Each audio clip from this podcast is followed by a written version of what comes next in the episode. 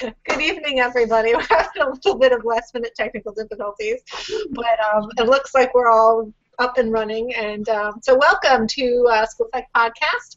Um, tonight, we do have a very serious topic um, in line with uh, Suicide Awareness Month, and we're going to be talking about risk assessment, um, suicide, um, some interventions and curriculum, and just sharing some experiences. Um, I think as school psychs, we're going to be unfortunately, at some point in our careers, if we're in this long enough, we're probably going to come across something like this, and um, you know, it's best to be prepared.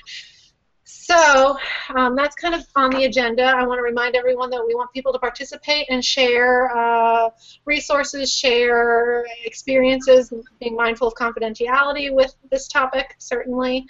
Um, and so, yeah, I'm Rachel, and I'm going to pass it over to Rebecca, who's going to tell you how you can participate tonight and um, share what you know. Sure, I'm Rebecca. I'm a school psychologist in the state of Connecticut, and I will be looking for your ideas, thoughts, questions, comments. I will be looking on Facebook, on um, the school site, your school psychologist page. You can post a page, you can comment under whatever was the last thing I posted, or you can also comment on the School Psyched podcast page. Um, I put a link in the comments for this event for a, an excellent podcast that um, I just got to listen to um, a couple of days ago. The Social Work Podcast had a had a really good, uh, informative um, um interview uh, from last year. So I posted that there. Put, feel free to post comments there and on Twitter using the hashtag Psyched Podcast. I'll be looking for, for you guys. And um, just FYI, I will just, uh, if you make a comment, I may say your first name, like um, John says XYZ, but if you would like me not to use first name either, you can even just put that right into the comment and um, I will have the comment be totally anonymous.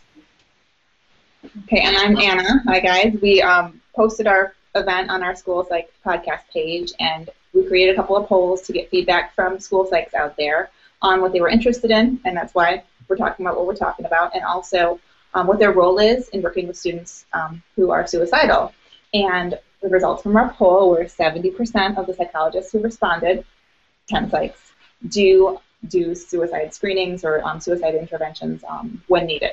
And then the other people who responded said that a counselor or social worker or even an outside provider might do that do that um, screening, and they might not work with the students who are um, identified as having a, a, concern regarding suicide. So it's in our field, and it's a responsibility that we sometimes will have to do. Um, and different jobs are obviously different, and different districts and all that jazz. But definitely something important to talk about. And um, for those who are newbies out there, it's scary, and that's what I wanted to share was my first time working with a student who either said they wanted to kill themselves, my heart was racing. And I'm sure you guys can relate. It's scary, it's serious, scary shit, and we have to take it seriously. So um, I have this on our um, we have we have a resources drive in our resources drive. I scan this in, and you can see that I have a card of all the questions they ask a student um, if they have a suicide, if there's a suicidal concern brought up in counseling or brought up by a teacher the questions they ask to figure out if this is a serious threat or if this is just sort of a transient thing. Um, so that's what I would kind of grab in those situations where I didn't have it in my head and my stress level was going up and my thinking was not not not going where it needed to go and I wasn't able to process. So sometimes you know having a little cheat sheet when you're a newbie helps you get through those first few times until it becomes easier and it will become easier, but I don't think you will ever not be stressed or not have your heart beating because it's serious business. Um, what are your experiences, ladies, with um, working with students who are suicidal? Um, I'll say too that um, how involved in risk assessment and whatnot really varies just based on, like you said with the poll, based on your role and how frequently you're in the building. I think is what it comes down to. Um, if I'm in the building when something like that happens, I think that I'm typically the first person that it comes to. But I've had years where I have five schools and so I'm rarely in the building, and so in those cases, um, I really wouldn't get many, and they would go to the counselors because they were there, you know, five days a week type of thing. Um, so that you know, really depends. But it is for sure scary. A lot of times, um, I'm in elementary right now. Sometimes you get kids that will say things that they don't really mean. Oh, you know, I've got a math test. I just want to kill myself. And that, of course, still needs to be taken seriously, and we still need to do due diligence and, and look into it and interview the student and call the parents and make sure that there's not something else going on. Um, even sometimes you could initially think that, oh, you know, they, they said it, they recanted, they um, aren't showing any signs, but then you give the parent a call and this is something that maybe they've said multiple times before and then it becomes a little bit more serious. Um, so my experiences have been very varied with risk assessment as far as how serious it is, and I agree that it's really helpful to have those questions on hand for when you're like, ooh, um, when you're when you're starting to get nervous and, and think that it's a possibility that you know you might have to call the hospital or something to um, make sure that the student's safe. For sure, and I just want to interject that um, that that fear for for newbies or maybe for for even experienced school psychologists um, that that fear of asking when some when a child says something that seems questionable, like oh I just want to I just wish it, it I wish I wasn't here, or um, my life is terrible. Those kind of extremely um, worrisome statements that kids sometimes may may say. Um, I think that fear comes from a place where we still a little bit have this kind of reaction that, well, if I ask, maybe I'll plant a seed. Or I think this is a bit a very prevalent myth, and that's one of the things that Social Work Podcast addresses. That there is this very prevalent myth that if you ask a child, "Have you thought about hurting yourself or killing yourself?" that maybe you'll give him an idea or her an idea that that didn't exist before, and um, that has been shown research to, to show that, that that's a myth and that simply by asking a child, you get important information. They're much more likely to tell you if you ask than just come up to you and tell you I need help. I'm thinking about this. So I think um, it's important, really important for us to overcome our fear and um, and and and talk to kids honestly and openly about it. And um, one of the themes in all of the the research that I did leading up to this podcast was that prevention is um, the best intervention. And so, even if a child says, My life is horrible, I want to end my life, and isn't at risk or hasn't been thinking about suicide, that's still a clear signal that, that something's really wrong. This child is really hurting because kids don't say that or they probably wouldn't say that if there wasn't something going on that was very serious and if they weren't um, needing help and support and if they weren't in pain. So I think even that is is a serious um, serious call for help that we that we need to look at. Mm-hmm. Absolutely, agree. Um, so when thinking about um, what can we do um, and what resources resources are out there um, as far as intervention and prevention. We have on our shared Google Drive listed some resources. So I'm going to go ahead and try to show this to you guys now. Um, and let, let me know, ladies, if you're seeing this. And while you're bringing that up, Anna, I want to remind anyone um, if we are at any point having technical difficulties with audio, visual, and anything going on, um, feel free to please tell us right away so we can make adjustments so we don't go through half the podcast and nobody can see us or nobody can hear us. So, right, right that did happen once. So um, you can go to our um, School Psych podcast page and click on Impress them and get to these um, documents, these resources. It's in the um, suicide folder, suicide slash crisis slash trauma folder we have a lot of good stuff on here. Um, after a suicide toolkit, so we're talking about intervening after the fact, right? Not ideal. Mm-hmm. Um, and also, I think these are the ones I wanted to show you. Oh, bullying assessment, that's not it. There's some flow charts on, I apologize. Okay, here we go. Um, 11, oh, that's not it either. Sorry. So, okay, we have a self-harm assessment. So this is also an interview protocol um, when a student is saying that they're going to self-harm. And we also have a checklist for risk assessment for suicide. Um, sometimes you might second guess um, your evaluation, especially when you're new. Um, and if you complete questionnaires, it's just a way for you to validate your decision. Um, we have high lethality checklists on here, you know, those big red flag items that we need to take very seriously. And we also have another suicide assessment flow chart. Um, so you might have to call call 911 and have um, an MHA. Are you guys familiar with that term, MHA, mental health arrest? No, I'm not. Yeah. Okay, MHA, mental health arrest, is what, what we use in my neck of the woods, and um, that's when you know you call 911 and uh, an ambulance comes and a child gets taken to the hospital. And obviously, that's not ideal. Um, this right here, uh, the suicide assessment sheet, is another sheet that um, shows some different risk points that you can add up and sort of get a better idea of how serious the situation might be, you know, based on history and based on some of the things that are occurring. So feel free, in addition to asking the student some very specific questions, to complete the paperwork and to look into what you can do um, and to figure out what kind of risk there is and then take the steps necessary to um, intervene. Mm-hmm. Yeah, and I will say that I mean most of the assessments have very similar questions because you know, um, those key questions of do you have a plan and um, you know have you ever thought about you know how, how we do, do you have access to a gun? Do you have access to these things?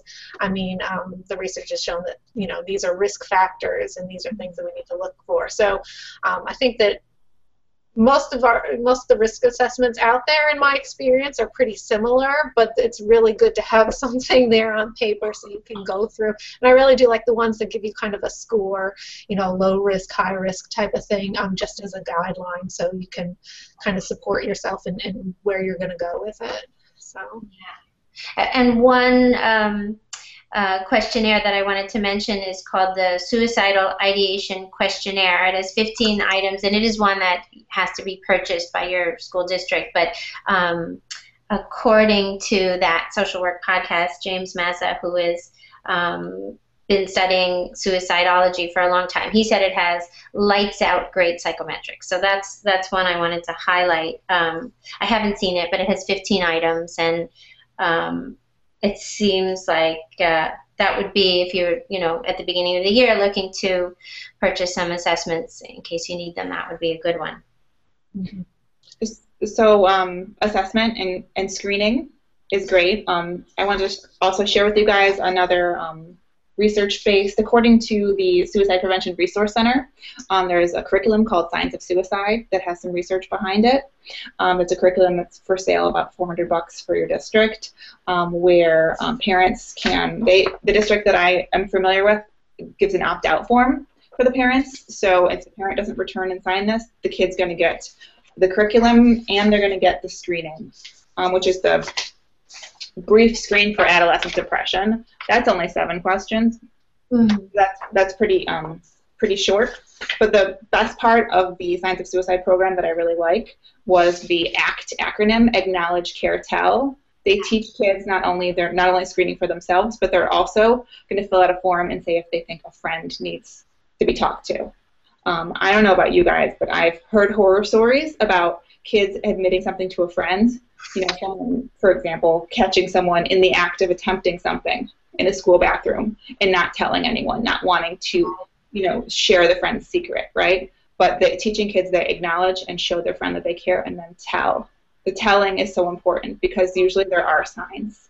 Um, yeah. So that's what I love, that ACT acronym, and that's something that we could teach kids universally to right. talk to adults and find that trusted adult that you know and tell them. But then there's also more of a broader like social emotional learning curriculum, which we kind of talked about before the podcast, that something that could occur that could sort of teach kids coping skills and strategies to prevent them from having these horrible feelings and having all these experiences that could lead to suicide. So there's definitely not just a suicide intervention, but more that we could do in the schools across states um, to help kids. And I don't know about um, you guys, my daughters report card actually has like a social emotional section on it, which I think is really cool.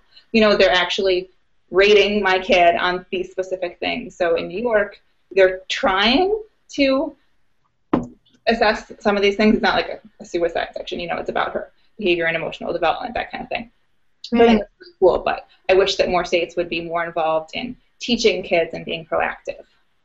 Absolutely. And I, I noticed in uh, Googling around that the state of Illinois has a social emotional learning curriculum that matches up with their academic um, learning standards mm-hmm. so that it, it is a, a, natural part of their um, curriculum and in, in that way it's it's just it's universal and it's more prevent, pre- preventative and so it's like uh, you know let's talk about these things at every level. Um, at, and like you said, Anna, if, if kids understand that um, their school environment is safe, there are adults that they they can turn to, um, and that it is important to tell if they're if they're concerned about a friend or you know it's important for for their safety. Just maybe having that information, a little bit of knowledge about um, what depression looks like, and and and what are signs that um, somebody needs help, that little bit of information can be so helpful for students to refer friends to get the help that they need. Mm-hmm. And, this, go ahead. Sorry, this this curriculum is something that at the school that I I work in the area of. Um, they teach it as part of their health curriculum. So it's something in middle school and high school that every kid gets touched and every kid goes through these lessons and fills out the paperwork and the screening, you know, twice in their academic careers. I don't know um, I, I, like the idea of it being part of their class, you know, with the support of a counselor or whatever, something that's built in there um, to support the kids. What were you going to say, Rachel?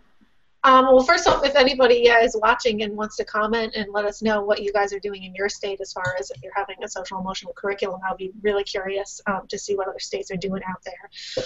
Um, but what else was I gonna?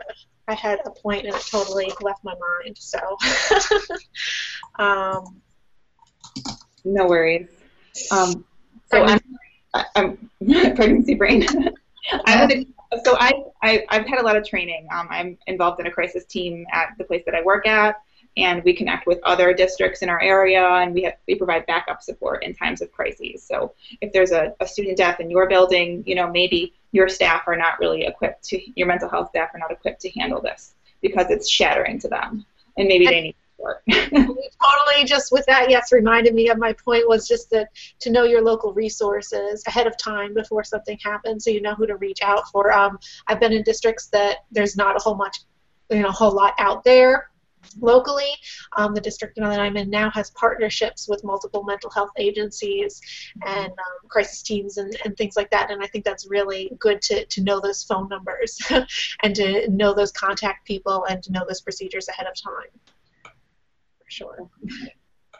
So um, I was just a little distracted because somebody did um, comment about the social emotional learning standards for Illinois. So I'm, I'm finding the link. Um, and I think that Illinois is not the only state that has them. I believe um, somebody I was speaking to mentioned that maybe Philadelphia has standards as well. Um, and I think there are some other states. So if, if your state has social emotional learning standards that, that are built into the curriculum, if you could comment and let us know. That would be great. I'd, I'd love to hear about that. I, am pretty sure that Connecticut does not, um, but I think New York may. But I'm I, I'm not sure.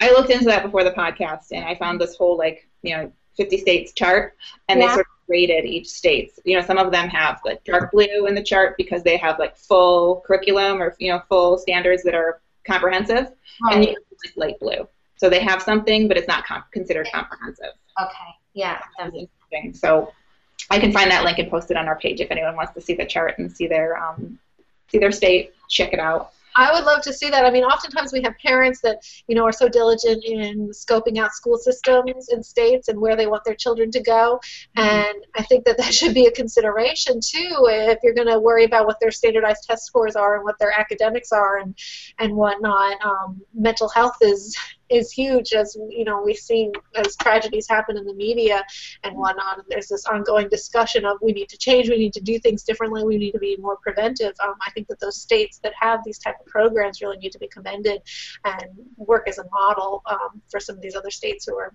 maybe lagging behind a little bit with that. Absolutely.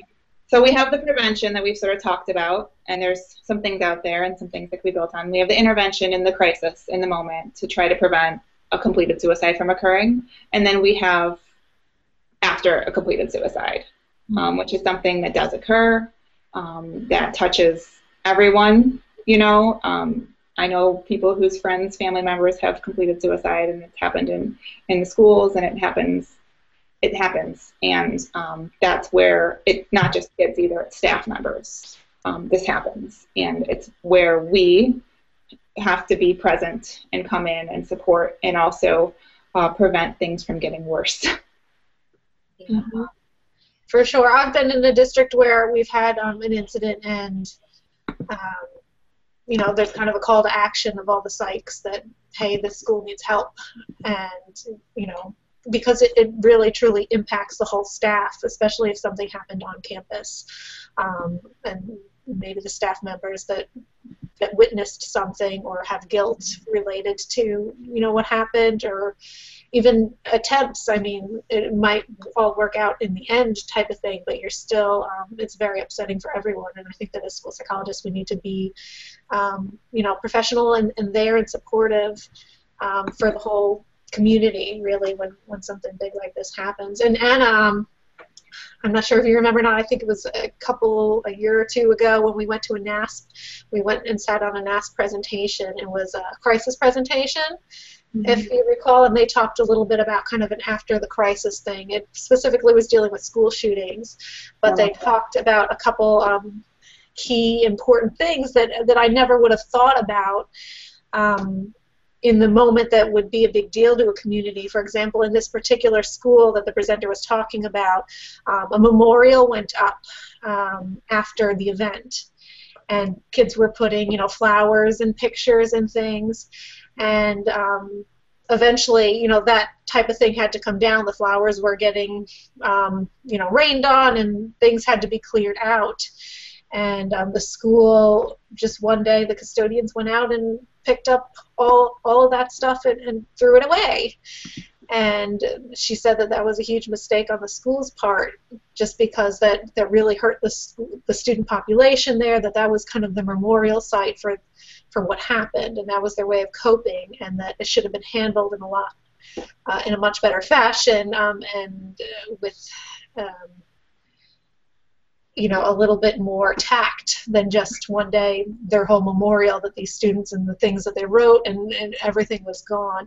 And so i think that you really have to think about yeah this after the fact type of thing and how how everyone starts to move on and how your district approaches the media and how your district approaches and and as far as Facebook and social media is so big now that things happen um, students especially high school students um, a lot of times word spreads through Facebook, and schools need to be aware of that and the positives and negatives associated with it.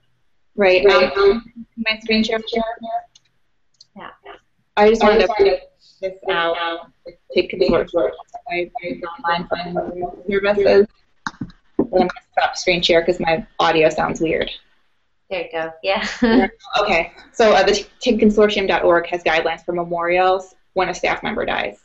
Um, I recommend, and this is something that occurs the area I live in, you know, have a have a crisis plan at your district that's in place, that's comprehensive, and that you practice drills of actual crises. Before a student attempts suicide, do a drill and you know say John Doe completed suicide at XYZ school, and how are we going to respond, and what supports do we need to put in place, and who's going to go here to support them, and that's something that's really helpful. And also, there's districts that have in their crisis plan that's planned ahead of time memorial guidelines um, such as like we're not there's only certain things you know we might plant a tree but we won't do a bench.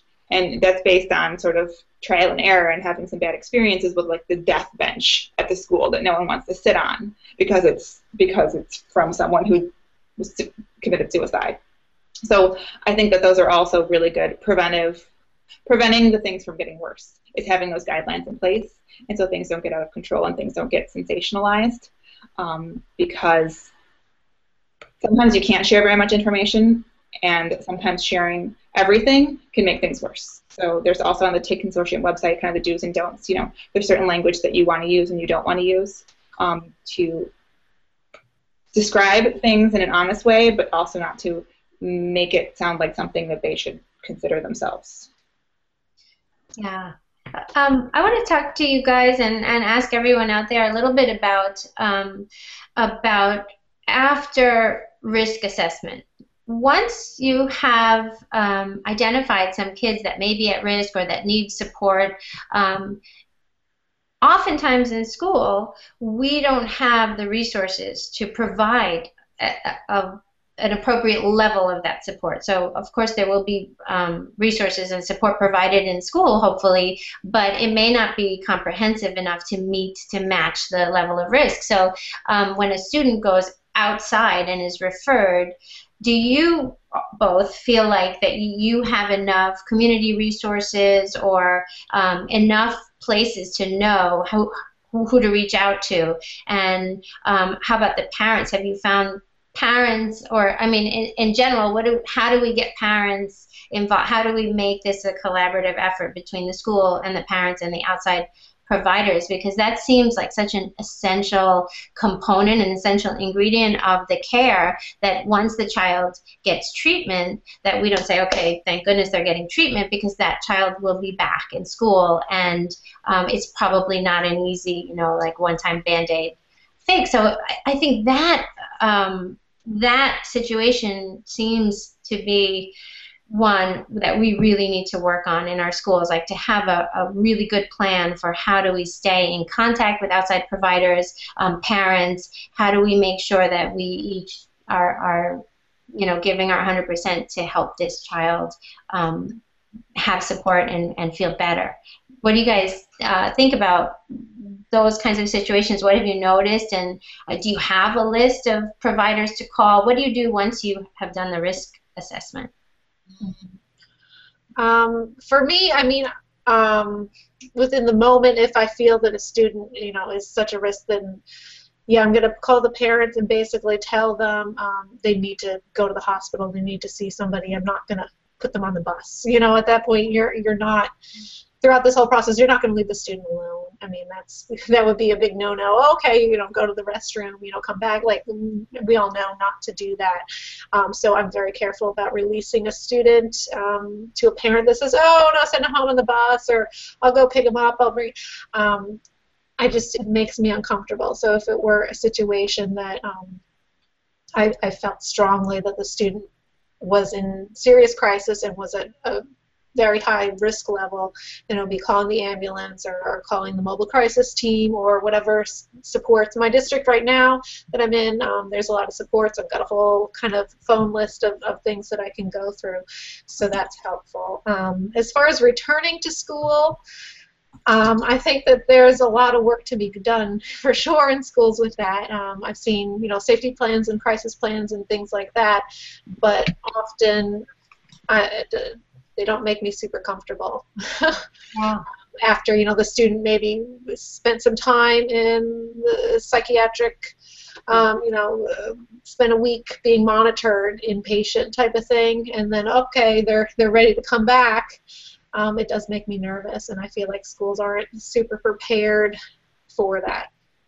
100%. We just we just got a comment. I just want to interject because it was it's a really helpful comment that um, the Trevor Project has a model policy for suicide in school. So I'm going to post a link to that on um, on all of our pages here. But the Trevor Project is one um, that I'm becoming a little bit familiar with, and I'm only in year three, so I'm definitely a newbie. But um, I have just recently become a crisis text line volunteer, and it's just wonderful, fulfilling work. So maybe at the end, I want to just put another plug in for that. If you guys out there want to do something that you can feel really good about, volunteer. We definitely need more counselors on the crisis text line. But um, um, the, the the role of the counselor on the crisis text line is to um, is to to do a little bit of risk assessment, but to also just um, help the person feel just a little bit better in the moment and then connect them to resources. I don't mean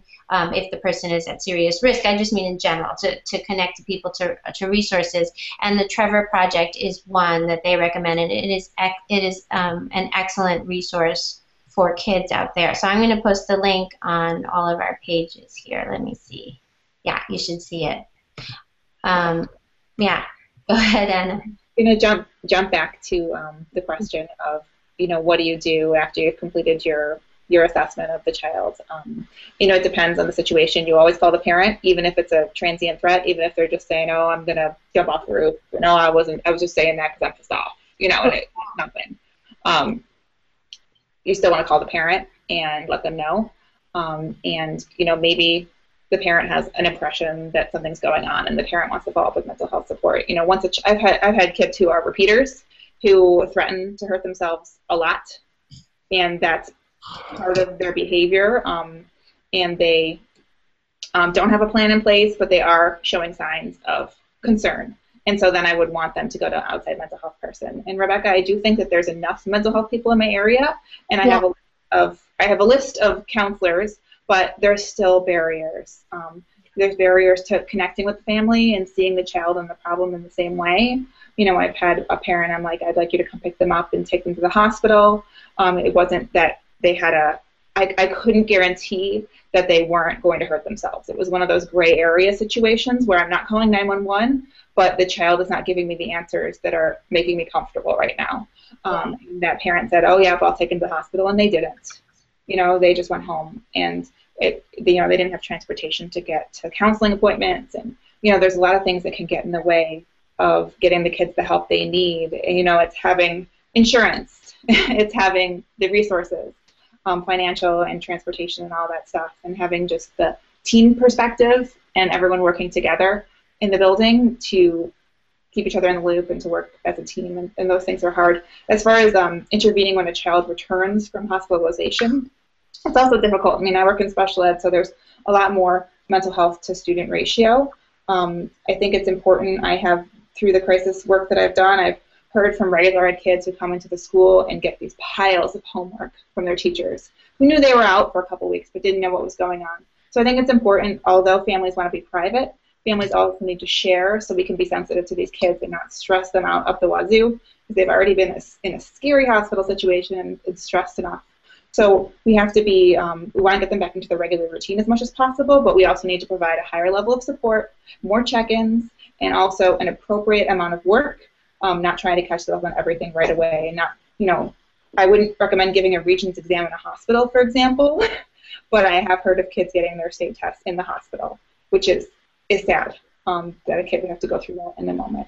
So there's a lot of things I think to wrap around and to work with the with the hospital to transition the kid out, so you know what happened, what was the treatment plan, but then we really need to support them and be there for them more often and have those daily check-ins. Mm until they're more comfortable and things are back to a norm, a new norm.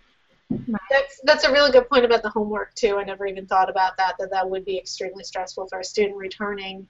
That maybe staff didn't fully understand what was going on, and then oh, you owe ten assignments. Like, yeah.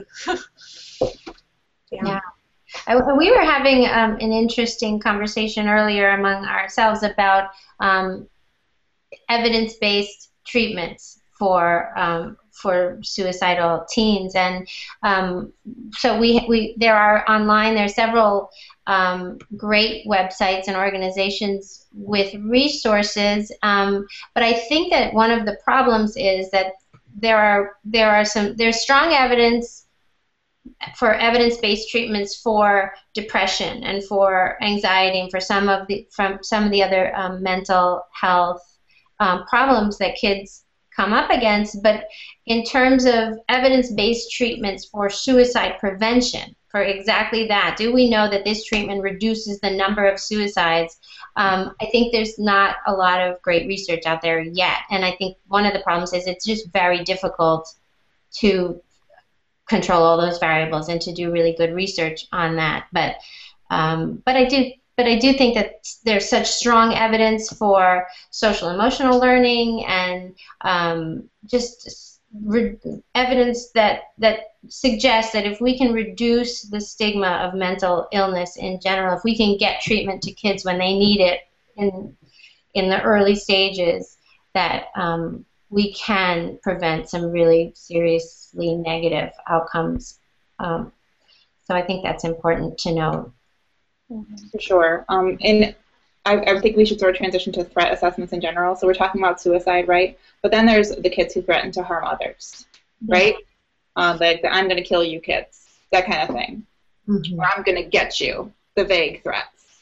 Um, we're in the process where I work of coming up with a threat assessment process and procedure and paperwork that we have to follow, and even having it become a team process when a child makes a threat that administrators become involved and that there's a lot of fact finding going on and talking to different people and checking social media and doing whatever you need to do to find the information out and to make sure that everyone's safe. Um, and so that's another thing that is important to have in place in a, in a proactive way in your in your district, and it's something that we're just just starting to do now. Um, and I, I'd like to share our my crisis plan with you guys, or a crisis plan, because I have a few of them just based on my um, travels. But I would also make sure that it would be confidentially shared. So I think I would want to take out like the information, the identifying information, but we could do sort of just like a general example of a, of a threat assessment procedure and a, a crisis plan. Um, yeah. I'd like to share. I'd like to have something like that just as a starting point. Really, every district and building and, and place is different. There's my cat. you have to sort of create and administrators to be involved create what works, but being being preventive and yeah. proactive to make it not the worst thing ever possible. I think in terms, someone asked um, uh, on on Facebook whether we have an example of a comprehensive school plan, and I do think that that's one of the challenges of sharing a comprehensive school plan is is liability. Are we sure that it's comprehensive, or you know, is it evidence based? Is it best practices? All these questions that we, I think, schools should have a plan, but whether they are willing to uh, put it out there um, and share it, I think is is another question, and that adds to the challenge of um, of collaborating on this, which which I think we really should. We should, um, you know, you know, all of us are. None of us is as skilled as all of us, and I think that this is especially true for this topic. For sure. Um, so, um, I also, when we were talking, um, we were talking about, um, you know, risk and threat assessment and whatnot. Mm-hmm. Um, I've had a lot of experience with um, those kids that trip those lovely questions on the back and things about it, hearing voices that other people don't hear and seeing things that other people don't see, and then you have to go into those questions related to, you know, are they having hallucinations? Are they having a psychotic break and whatnot? And most often, um, I, I feel like that's not the case. Is the kid misunderstood the question, or you know, they're a young child and they they think that I'm talking about, you know, their imagination or something like that. Um, I've only had a small um, number of kids that I'm worried about they're hallucinating or they're disconnected from reality. But um, I do think it's important, as with suicide and risk assessment and whatnot, just um, how specific they are and how detailed and whatnot. I had a professor basically who was at one point telling us about his experiences with um, figuring out if, if a kid is truly hallucinating in the moment. And he described a situation where you know most kids are oh yeah i see i see ghosts. What do the ghosts look like? Uh, they're white. You know what do they say? Uh, they say stuff you know th- that kind of vague thing just like with a, a suicide risk assessment um, you know, oh yeah, I would hurt myself. Well, how would you hurt yourself? Um, well, I could, you know, hit myself. You know, things like that. These uh, vague responses aren't as concerning. Whereas my professor was talking about one particular incident where he said, you know, what is it you see that other people don't see? And the child responded, um, I see gnomes. And, and oh, so what, what are they doing? Do you see them right now? Yeah, I see them right now. What are they doing? Uh, they're jumping rope. and you know, he, you know, that was kind of an odd, specific thing, and he ended up referring the child, and you know, they were admitted and whatnot. So I think that, um, just as we were talking about that, just how um, specific um, these, especially with young kids, can be if they truly have a plan, if they truly have something that they've thought about, and um, that that's for sure more concerning, and that always sticks out to me about how specific and how um, detail oriented they, they are in some of this stuff. Mm. Anything else, ladies, or should we start to wrap things up? Any other comments, Rebecca? Um, I'm not seeing any right now. I was just um, looking at the Trevor Project uh, website that that um, was shared by a viewer, and um, there is a, a great page here. Now I lost it. I just posted it in comments. Um, where did it go? oh yeah.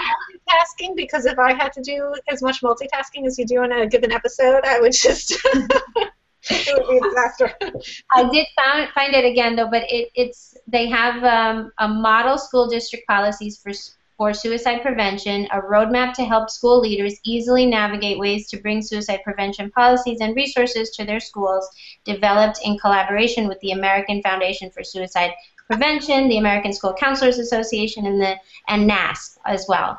So uh, that I think is a, is a great resource to look into if you're looking um, to help your school develop a comprehensive plan. I guess I have one more comment to add too. Is that like like I said in the beginning, this is scary stuff, right? And working with kids who are are seriously at risk and seriously depressed and hopeless is really hard. And um, compassion fatigue exists, and I've experienced it. You know, working with a really intense caseload and experiencing some things, um, you know, through crises and student deaths and all these things. It's hard.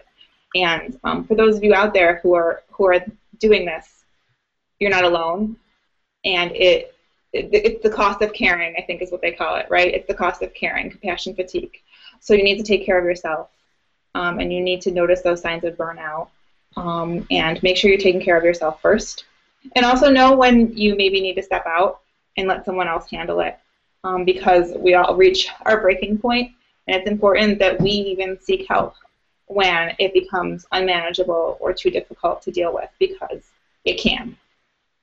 Absolutely. I think that is such an excellent point. Thank you for that, Anna. And I want to just add, too, um, again, another plug for the Crisis Text Line. It's such a wonderful uh, organization and platform for helping um, people out there who may not know where else to turn or may not have anywhere else to turn. It's texting, it's anonymous, kids feel comfortable um, in that format.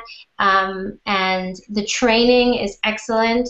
There's a tr- training that if you apply, you can um, sign up. Um, the application and period ends in two days, so um, sign up tonight or tomorrow if you're interested. Um, it's an, a commitment of four hours a week, once a week, but it's such fulfilling work to, to be texting with a child that says, you know what, I thank you, I really feel a lot better. Um, it's just an incredible, amazing feeling, and all of the counselors on the platform support each other. Um, so you're not alone out there texting in a crisis situation. You have a supervisor, and you have other crisis counselors that you can um, share how you're feeling and how you're doing, and, and it's, it's really wonderful. So, crisis text crisis text line. I, love that point. It's because we need to collaborate, right? And working together, just like the three of us chatting a couple times a month and having some guests, it makes us better professionals. And so um, we have a resource drive. Um, you, if you email Mrs. Mrs. Donnelly PK12, right? Is it gmail.com? Um, if you go to the resource drive on the Impressum link, you can email us your plans. Do you have a crisis plan in place? Do you have a suicide prevention intervention idea, anything like that, you know, we, Rachel, add these things to the drive and you can download all the resources that are on there. It's all free, and the more that we have on there, the better we can do for kids. Um, so please share what you have. Okay. And I think especially just another quick point, um, because this is kind of a low incident thing that we're not on a day-to-day basis dealing with suicide threats. I, I should hope, um, unless you're in a pretty um, clinical type setting. Um, so when it does come up, it's a little bit scary. It's not like giving the WISC when we've given the WISC a thousand times, and you you're just in the groove and you know how to do it. Um, so I think that you know being prepared for this inevitably coming up is just really important. Mm-hmm. and the, the, especially like the text line, Rebecca, you were saying with that um, and collaborating, and so I, am guessing that uh, you probably, in your experiences with the text line and dealing with some of that, probably would feel more comfortable than I would, you know, when something comes up at my schools, just because you're in it more frequently, and so I think that that's a really good thing for school psychologists to consider getting involved in something like that text line, um, just to it's so true. The, the first night, I was so terrified, and I purposely, you know, when you first uh, log on, there's like one sentence about um, what the caller write, the texter writes about what the situation is. So I picked the ones that seems kind of easier, you know, like mm-hmm. my mother's driving me crazy. I was like all over that one. I love it, you know. But the more serious ones that seem scary, I avoided it, and it was so terrifying. It's still terrifying, but but doing it every week and in collaboration and with support of other counselors and a supervisor who um, you know, is uh, either a clinical psych or a licensed mental health um, counselor or a licensed social worker um, is is has been so um, incredible for my growth as a professional. So I definitely feel a little bit better about a really terrifying situation. Uh, yeah, so I think I think it's a, a great organization again. Um, and lastly, so should I also mention our next podcast, or is there anything else we want to say in wrapping up before? I, think I'm good. Okay, um, so ne- in two weeks we'll be back um, with a very special guest. Uh, and I, I, wanted to mention a little bit about how I stumbled upon this guest because he's so kind and helpful. I am um, trying to um, essentially teach myself the Delis-Kaplan executive function system, and I, I uh, listened to the Pearson web uh, webinar like four times, and I have recruited volunteers, and I've uh, been administering it. But it's difficult to score a new assessment when you're not when you don't have your professor correcting it and supervising. So um, I reached out on the NASP um, community page, and he was so generous with his time and helping me score it and, and look at it and interpret the results. So his name is Dr. Matt Rebeck, and uh, let me tell you about him a little bit. He is a full-time school psychologist and a board-certified school neuropsychologist. He is a nationally certified school psychologist and works part-time as an adjunct professor in the Department of Psychology at the University of Southern Indiana, and he teaches Intro to Neuropsychology and Abnormal Psychology. So he will be our guest in two weeks and talk with us about executive functioning, assessment, and interventions, and lots of good stuff. So it should be really helpful. I, know he's already been really helpful to me. Very good. Okay, unless we have any other comments, then um, I think we'll call it a wrap. And thank you for everybody um, who participated and um, you know has been watching. So thank you. Yeah, I say it's the three of us, but it's not. We're all in this together in the World Wide Web. Night, guys. Night.